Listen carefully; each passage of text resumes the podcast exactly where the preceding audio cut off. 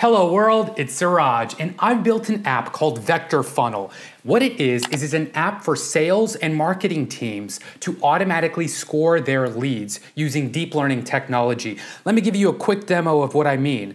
The first step in my app, VectorFunnel, is to sign in with Google Authentication. That means your Gmail account. Once I've signed in as a user for that Gmail account, I'll be redirected back to my app. Then, once I've authenticated, I can then score my leads automatically. So the first step for me is to pay 100 USD. Now this is a test card that I'll type in using the Stripe API. And once I've typed in that uh, test card, it's gonna ask me to upload my leads. So let me show you a sample copy of leads that I have here. These are clients uh, for my fictional company, but it's a it's an example data set for this demo. And what it is is it's a bunch of people that are my clients uh, and their company, and a bunch of different features that describe their behavior. So have they purchased from us before? Are they a community member? Where are they located? And then we have the target variable. This is what we're trying to predict, right? So did this person convert or not? And we've represented it as a binary class, zero or one. Now we have a history of sales, uh, assuming that we are some, a user that's using this app, right? We have a history of clients that have either bought our product or not. And we can show that in our in our client CSV file. And so I've labeled it right here as a binary classification example. And so what our app is going to do is it's going to take this data and it's going to perform machine learning on this data and then give each client a score from 0 to 100. Let me show you what I mean to see how likely they would be to buy our product. Now our machine learning model is training in the cloud, and when it's done, it's going to show us a one very simple visualization I built using d3.js that segments the customer base into those that had a higher than 60 score and then those who, that had a lower than 60 score. Now 60 is the lead score, right? And then once we're, once we're done, we can download this data and it, what it does is it appends that uh, existing CSV with the automated lead scores that were predicted using our machine learning model. And once we have that, the client can then see those scores that are in this new column right here called score on a scale of 0 to 100 100. And based on that, they can decide whether or not to allocate their time and energy and resources towards that client or not, right? It depends whether or not this person had a high score or not. If they did, it's time to call them, it's time to, you know, email them, you know, keep trying to nudge them to make a sale. And right now, the, the way to do this, a lot of people is they do this manually. They try to assess the quality of a client, but we can automate this. And that's the benefit of machine learning technology. So that's the demo for this video, and there are a lot of components to build to get there. But the three main ones that I want you to, to remember are React, which is a JavaScript library. That's right, I'm gonna be talking about React and Node, Node.js, which is another JavaScript library. So React is for the front end, Node is for the back end, and then Postgre, which is the database, the SQL database. And on top of all of that is our AI layer, that is TensorFlow.js, a JavaScript library for machine learning models. Now we're gonna use these tools together to build this web app. And I'm going to show you the process of that, I, that I've used to build this web app. And hopefully by the end of this tutorial, you will know you will have a high level overview of how to put different components together to be able to create some sort of profitable service that can serve people in the marketing arena. Now, this is just one example, but I but it's a very useful thought exercise for you to do. Even if you're not interested in marketing, it's still a useful thought exercise because this is how we actually serve AI to people, right? AI is indeed the new electricity, but unless we wrap it with that proper infrastructure of Node, React, right? These client-side and server-side components, no one's going to be able to use it. Training and testing a model is a lot of fun, but we've got to wrap that in the infrastructure infrastructure to then serve to people. And that's the point of this video, to show you that entire pipeline of how these tools are put together to serve users. Now, it's a 10 step process that I'm going to go through. All right, so let me start off with market research. So, how can AI help marketing teams? This is a question we have to ask ourselves. And I found this nice little infographic that says the AI empowered marketer looks for a precise formula, and that formula is personalization. We want to personalize our products. We want to personalize our content. We want to personalize our outreach to each individual customer. Why? Because it increases conversions. Now, what does this personalization actually actualize as? Well, it turns out that if we look at the applications for AI in marketing, there are quite a lot. There's ad targeting, there's predictive analytics, there's web app personalization, there's dynamic content emails. So there's quite a lot that we could do for marketing teams here. But one in particular that sticks out to me is lead scoring. Now, for this example, I feel particularly passionate about lead scoring because I don't know. I just, I'm, I'm passionate about this one. So I will pick this one, lead scoring, to be my application. Now, what is lead scoring? Lead scoring is taking a bunch of leads, these are clients that are in the pipeline of either a sales or marketing team or both, and scoring them based on how likely they would be to buy our product or service or whatever it is we're selling. Now, how does basic lead scoring work? Well, there's a lot of rule based systems out there where we go through the data and we see did this person say download a case study? Did they visit our pricing page? Did this person read our email? And all of these are different points that we could add to their score. And at the end, we concatenate all of those points, and that is their score. But what's better than rule based systems? Machine learning, exactly. Machine learning is better. It gives you a more accurate lead score. That's the point. Now, the next step is to see who our competitors are, and I found two that I think really stick out. One is called InsideSales.com, and the other one is called Infer. Now, both of these are pretty big corporations, and they offer quite a lot, not just lead scoring, but a full suite of tools, whether it's visualization, ways to connect with people, engagement options, things like that. So they're pretty they're pretty heavy apps.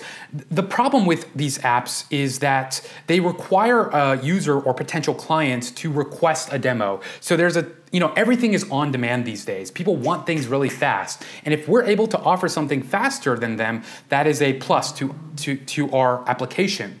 Now, how else are we going to compete with these big giants? Well, we can provide better lead scores by using our knowledge of modern AI techniques. You know, it's it's likely they're not using a deep neural network. Maybe you know whatever they have works well enough. Who knows? Uh, we'll also offer upfront pricing, so that's a faster pipeline.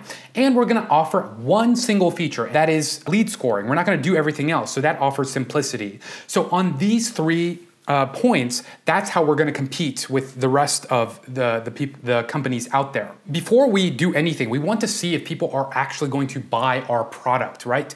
And the way to do that is to design a landing page and we can do that very easily using uh, MailChimp.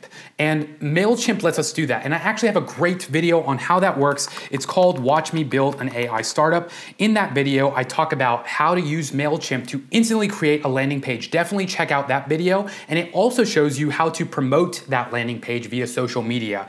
But the whole point of that is to be able to have at least 10 signups for our landing page. And if we have at least 10, then we know that this is a product that people actually want. And if we put the price there and the product description and people still sign up, we know that they're willing to pay. They're willing to dish out money, right? And that's what we want. It's market validation.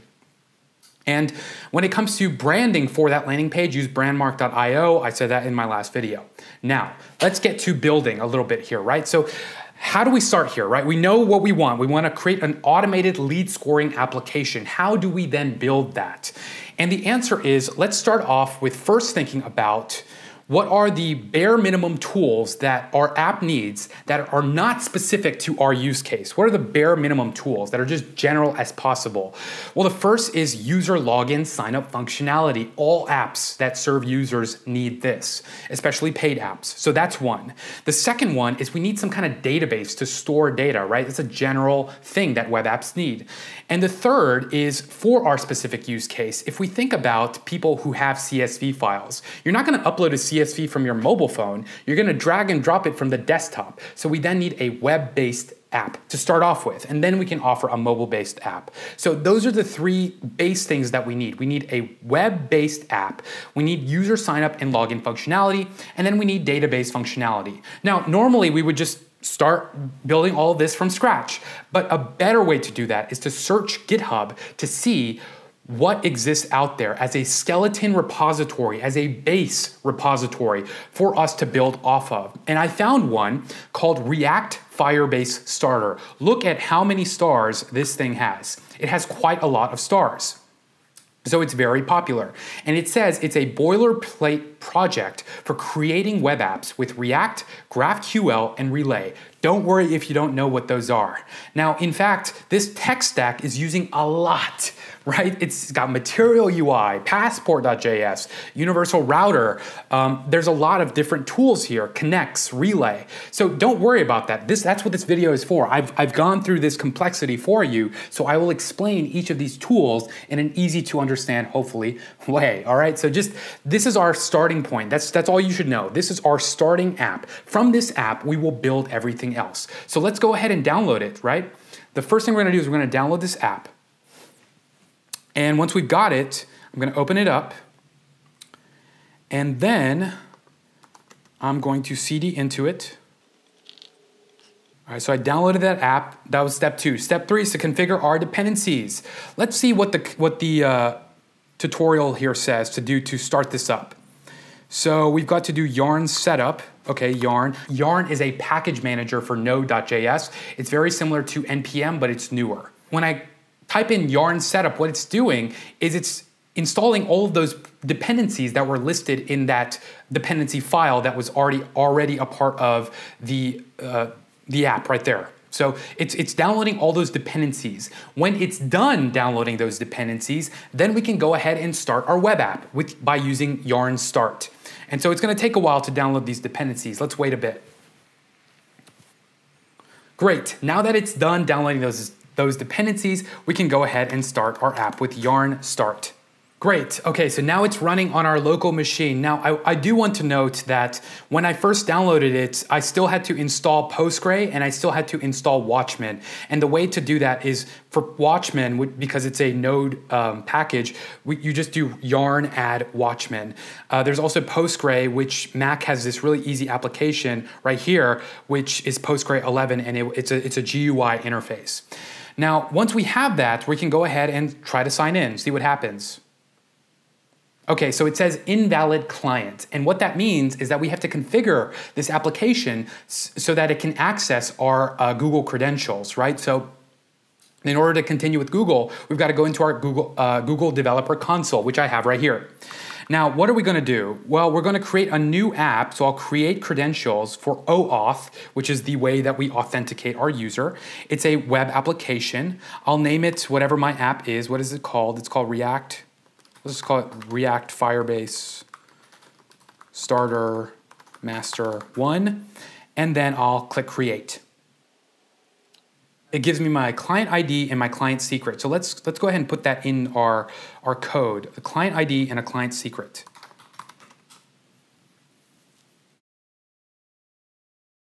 And it turns out that that is in the .env file. So this is the client ID and this is the client secret.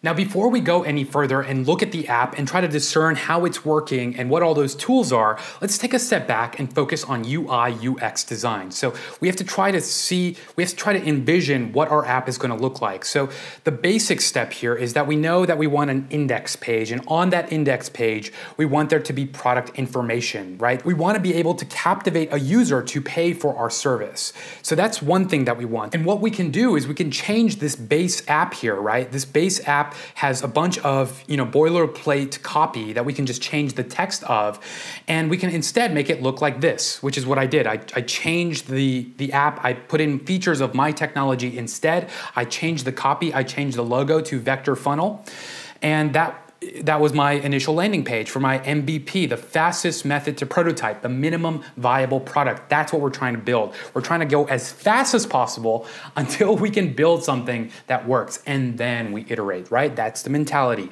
rapid experimentation. So we know we want an index page that allows for Google sign in and product information. Easy stuff.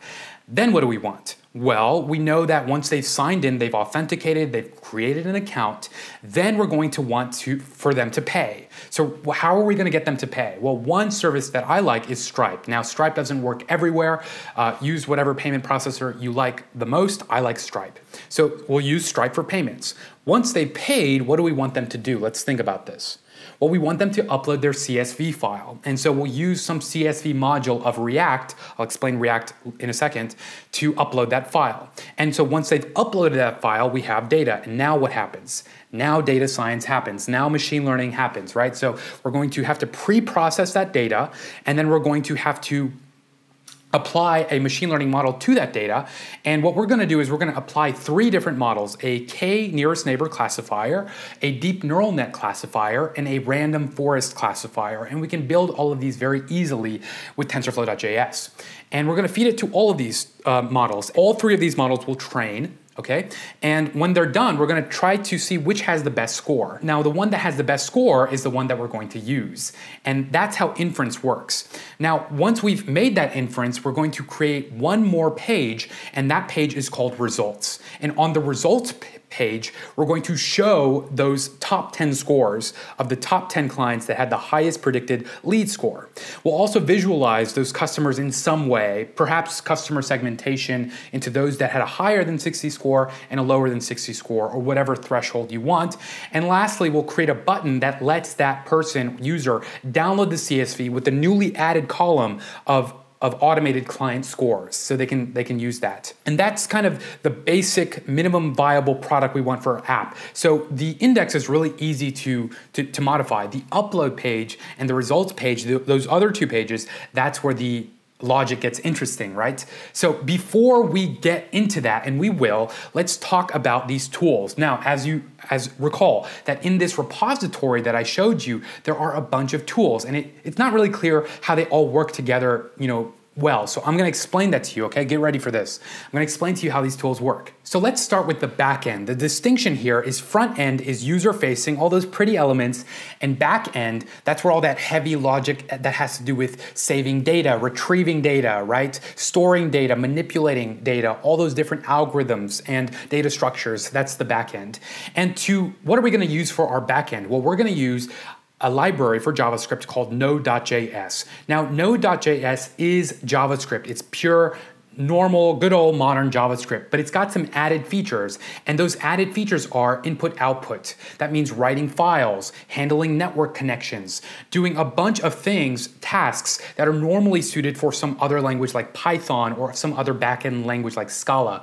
Node.js does all of this in JavaScript. And the reason this is good is because it means that a developer can build an entire application, both the front end and the backend in just JavaScript. They don't have to deal with multiple languages. And this is simpler to build. It's all JavaScript. And the way this works, the way Node.js works, is it's really good at handling multiple requests at once. So if you have multiple users trying to access your server, your Node.js server, all at once, rather than having them wait one by one for each of those requests to, to complete, Node.js allows these requests to be made asynchronously, not synchronously. What does that mean? That what that means is that in normal synchronous programming, you call a function, it does something while you wait, so it's processing. And when the function returns, the action's finished and the data is available. But in asynchronous programming, the function, when you call it, it will return immediately. But meanwhile, that operation of what it's computing, it's happening. So the user doesn't have to wait. It's asynchronous. Now, images are great at explaining things. That's why this is video content. Synchronous means one request at a time. Asynchronous means multiple requests simultaneously. Okay? Now, the way Node.js does this is by using an architecture, an asynchronous style of programming called the event loop. And what the event loop is, is it's a program that waits for events and dispatches them when they happen. So requests are, are going to our Node.js server and their functions are being returned automatically, just as they're called, right? And so but what's happening is inside of the event loop, the action of these functions, whatever they're doing, it's it's it's it's waiting there to to then be applied to whatever intensive operation needs to happen. What that means is that the user doesn't have to wait for some you know back end processing to happen to see some element on the front end, right? It, they don't have to wait for the user's uh, data to be pulled from the database schema for them to be able to see the uh, outline of a user's profile picture, right? So sometimes you'll notice in Facebook or some of these social networks, you'll load up a profile and then at the start it'll it will show the uh, circle, but the icon for, for a per person's profile picture, but the icon is empty. There's there's no picture there. That's because it's using asynchronous programming. It's loading that element, um, even though the function of calling the data hasn't finished yet. That's happening asynchronously using the event loop if they're using Node.js. And then so that means a user doesn't have to wait. Nobody has to wait. It makes things faster.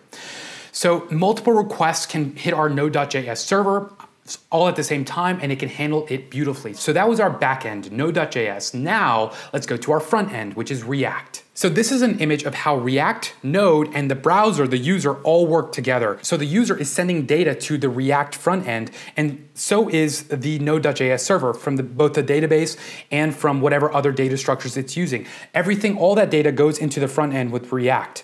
Okay, and then React will send updates back to the user.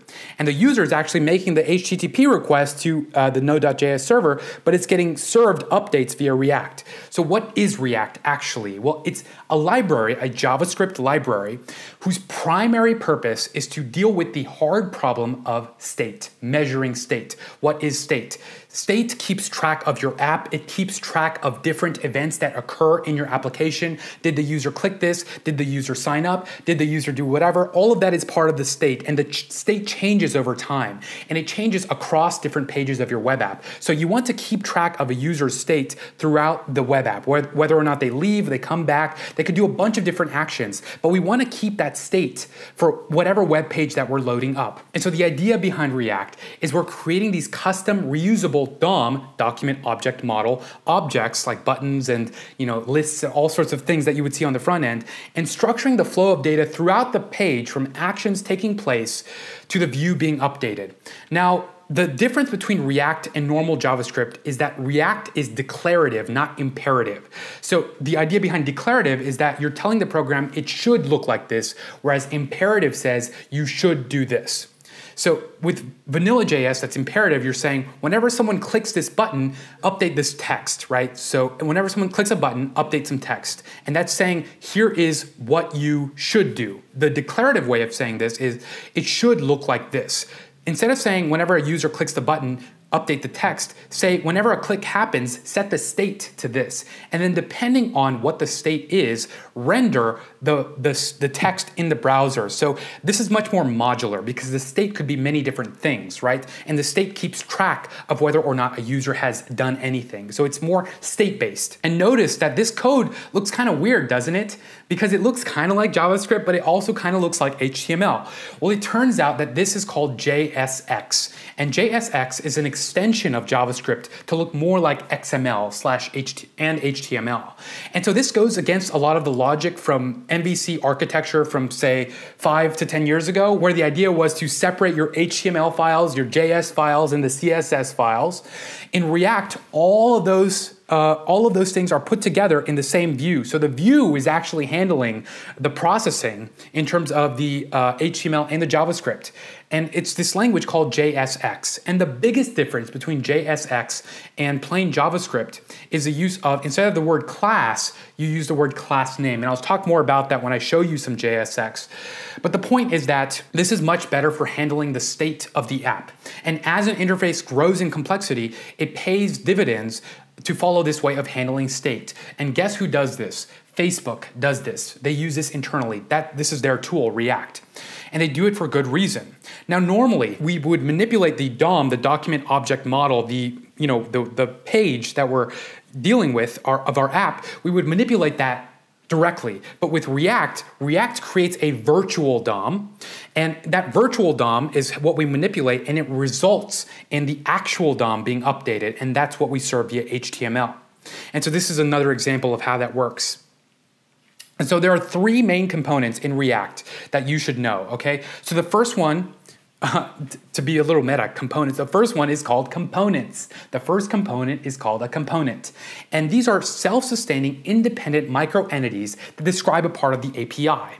And so this is an example of a component. Now these components can be anything. These components could be a button, they could be a Stripe login, they could be you know anything but the idea is that we are coupling the data processing and the, the, the html rendering together into this and state so notice how you're setting these values here uh, directly inside of this JSX code. So there's a lot of JSX happening right on the client side. So you might be thinking, well, okay, so th- this component is that structure, right, for, for serving users. The button is that component, and it's any type of button can be a component. Any type of list can be a component. And we write these in JSX, as you see here. And there are different ways to then send data to that component, right? Whether it's from the database, whether it's from the user, how do we do that? Well, there are two ways. The first is to use what are called props. And the React philosophy is that props should be immutable and top down. So this is an example of a prop. This button has a prop, and this the prop is 21. So that's one way. And we say that prop goes is fed to the component and that renders the DOM.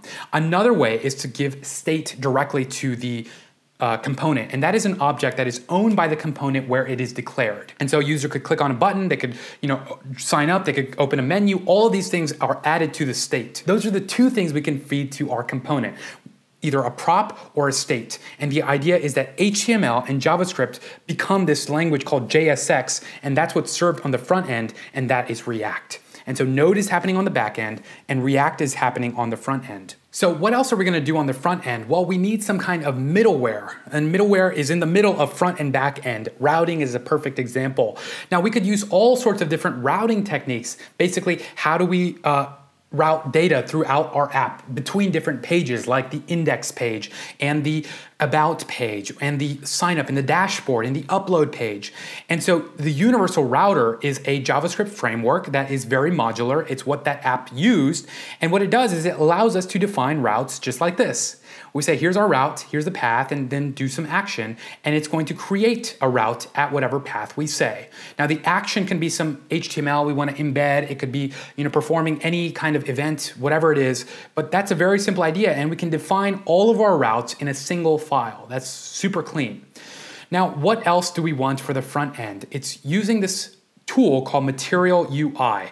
Now, Material UI these are a collection of different React components that Google uses internally, and we can basically use them as you know building blocks like Legos. There are a bunch of pretty buttons and you know little widgets that we can use just put together, and they're React compatible, and we'll just go ahead and drop them into our app. Now, one more explanation before we start building, and that is database design. Right? We've we've designed our uh, front end, our, we, we've designed our software, we've ideated, now it's time for database design. So PostgreSQL is an ACID database. What does that mean? It is it has atomicity, consistency, isolation, and durability.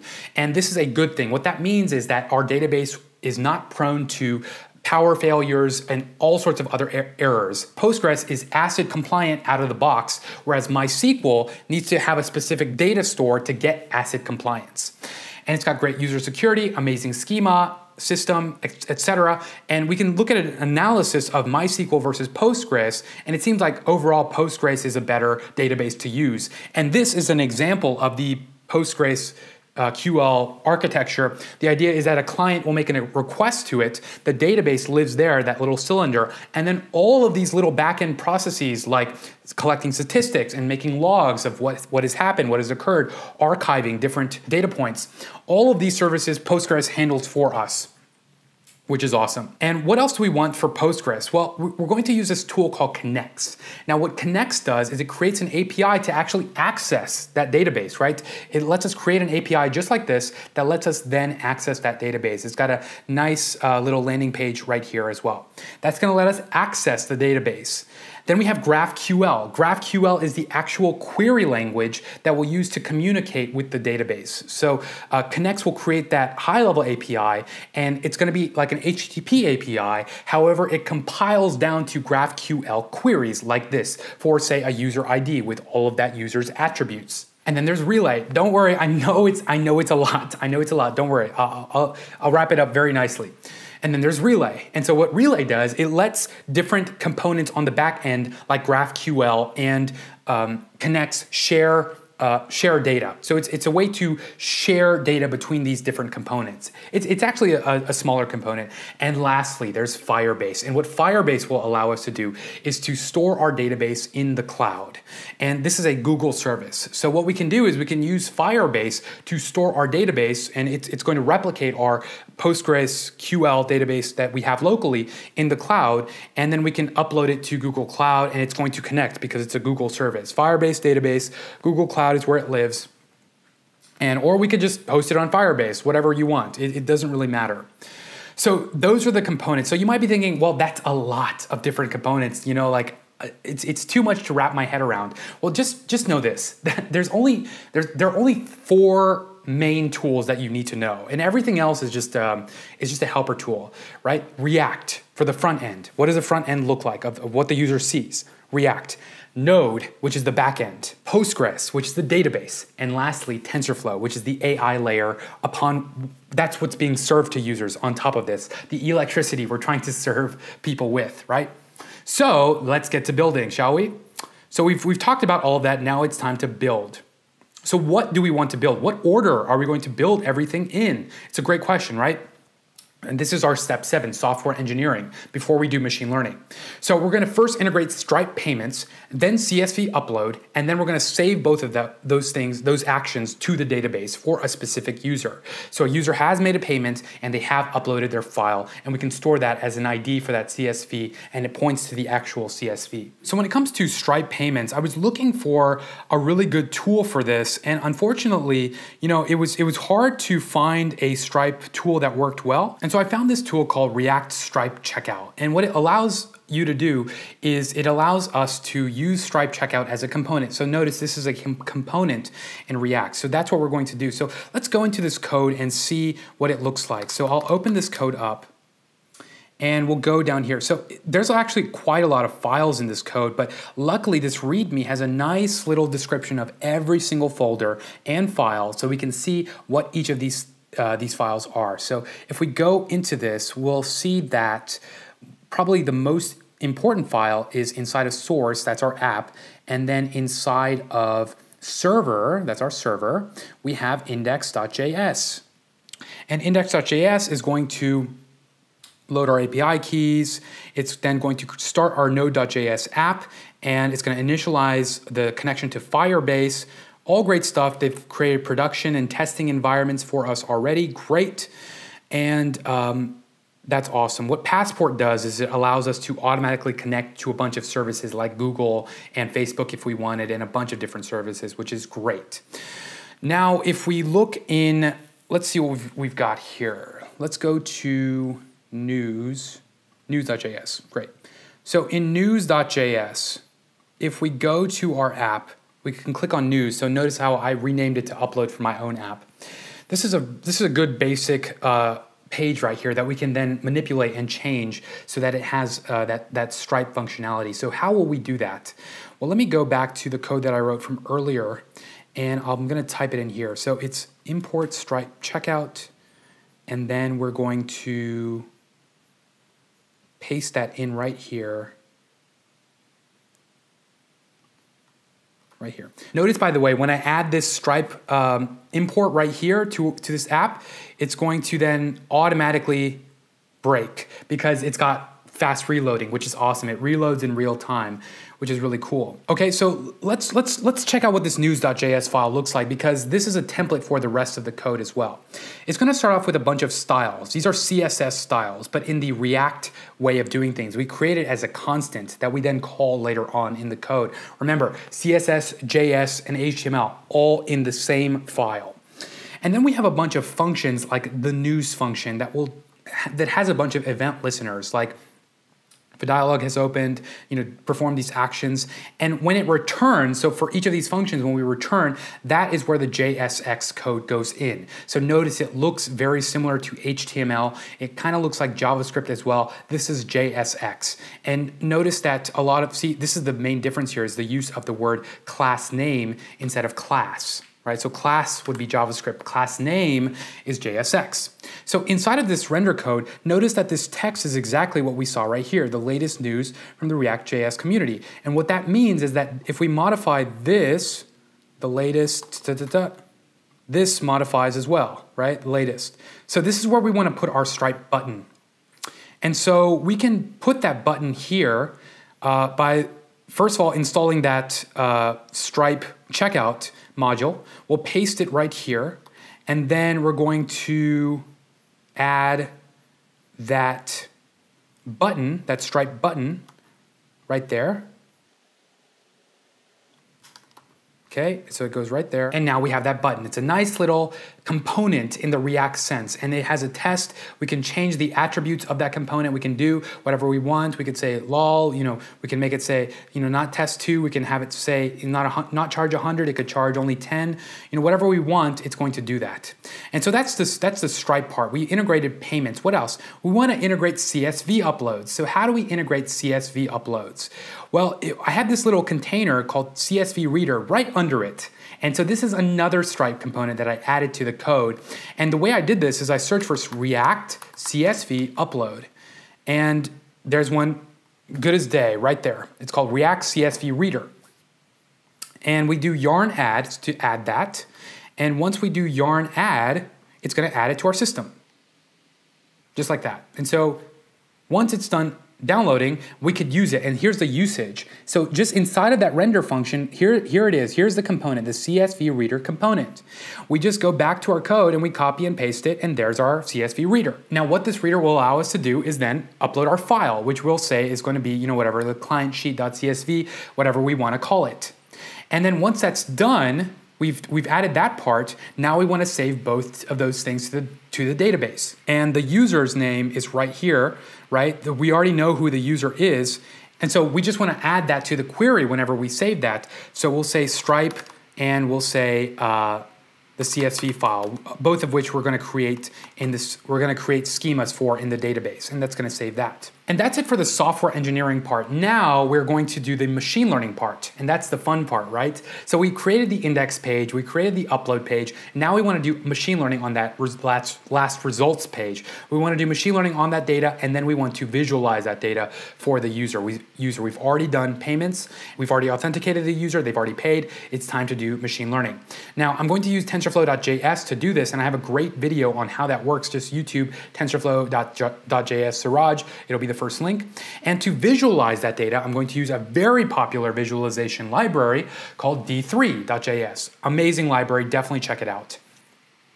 Okay, so let's do both of those things. Now, when it comes to TensorFlow.js, there are a bunch of really great tutorials that they have on their website. They have a bunch of models, they have a bunch of demos.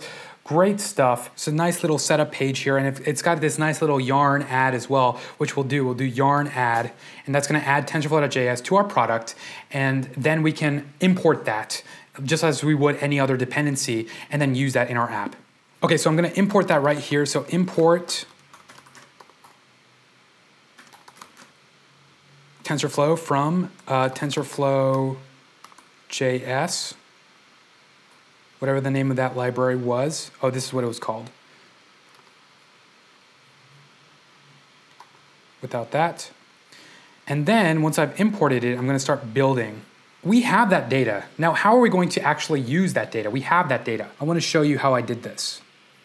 What I did was so for that CSV reader, what it does is it it, it creates this. Uh, it's got this event listener called called on file loaded, and we can we can name it whatever we want. So right here, I've called it handle force. And so what happens is whenever that file is uploaded, it's called handle force, this fires right here. So if we do console.log, this will fire.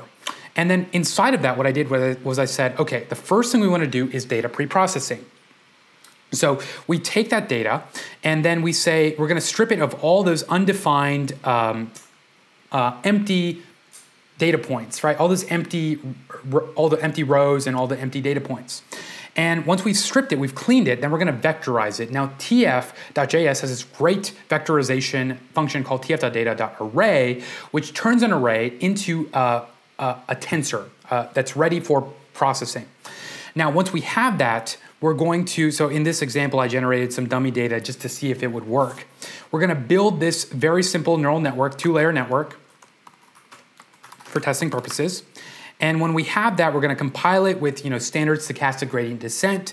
If you want to know how that works, Google gradient descent Siraj, first link. And then we're going to fit the model on that data and the labels that we got from splitting the data into training and testing data.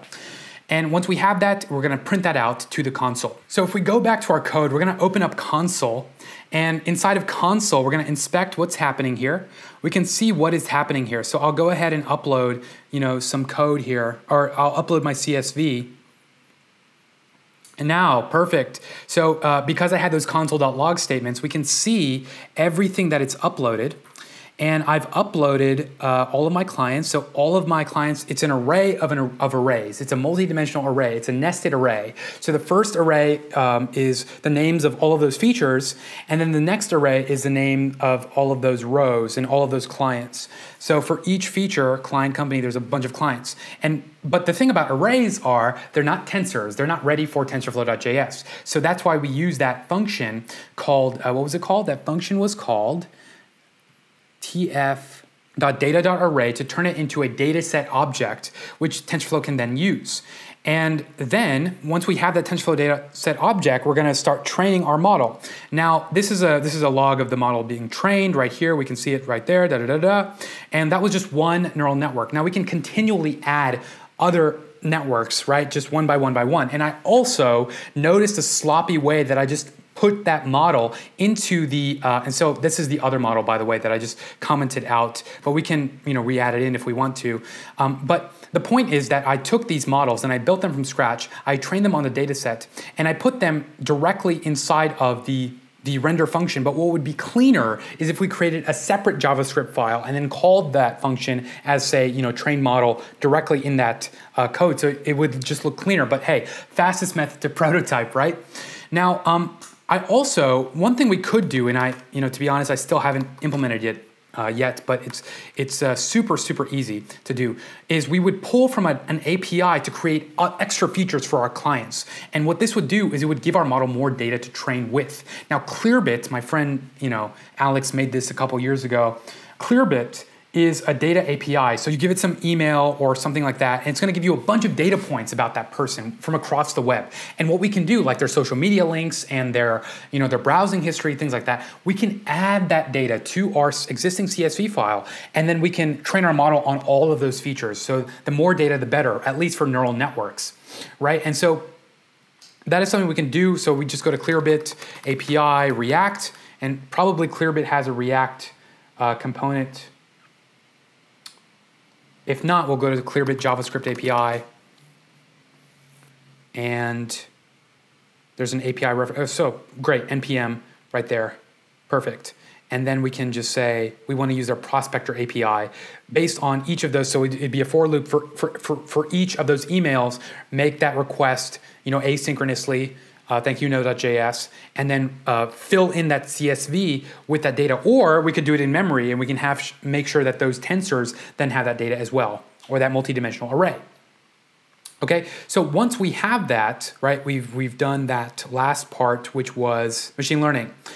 We've done that. Now we want to display that data to the user, right? And when we think about binary classification, what it's doing is it's trying to say hot dog, not hot dog, right? Lead, not lead. Likely lead, not likely lead. And when it makes that classification, it turns out that it's on a scale of 0 to 100 because it's it could be 87% likely that it's a 1 versus 13% that it's a 0. And we can take that number, that 87%, and that is our automated automatic lead score. That, that number is our lead score.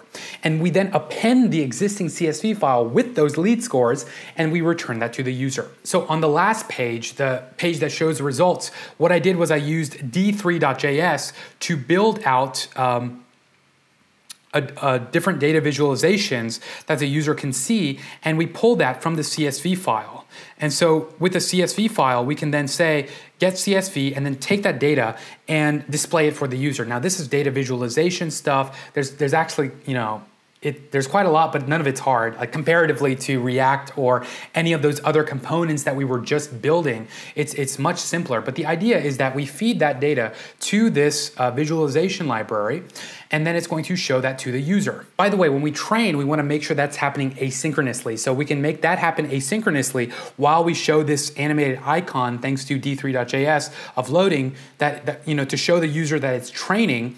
And while the user is seeing this, they're, you know, they're patiently waiting and then eventually it's going to display, you know, the result, and then we can download that data very easily with a simple DOM element, that button, and then it downloads the CSV directly from our database. So there's more, right? I mean, I I didn't go into the details of, you know, the schema of the database. Let me quickly do that. Migrations,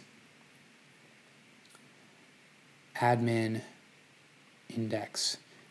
See, these are the different elements of the database. We have a list of stories, we have a list of users, and that's really it because it's a boilerplate, but we can create more if we wanted to. And that's where Graph, Graph, GraphQL comes in. And in the server, we have these little helper functions for finding users by their credentials. Uh, and there's a bunch of other configurations we could use if we wanted to. But the point is that this app works. You can find it in the video description, my work so far. And I hope you found it useful. And remember when I mentioned universal routers? This is this is that page, the router.js file. It shows the universal routers that you can see right here. Um, and it's using Graph, GraphQL to get those. It's using promises as well, which is kind of like callbacks. There's so much to explain in this video. There's quite a lot. Um, but the point is that I mentioned the tools that I used how I built this, the, the ideation process, and I hope all of it is very useful to you. Overall, I hope this video was educational and inspirational for you, and I hope that it gets you excited to start your own startup, to build, to serve people with AI and makes, make a profitable business out of it. Please subscribe for more programming videos, and for now, I gotta fix some bugs. So, thanks for watching.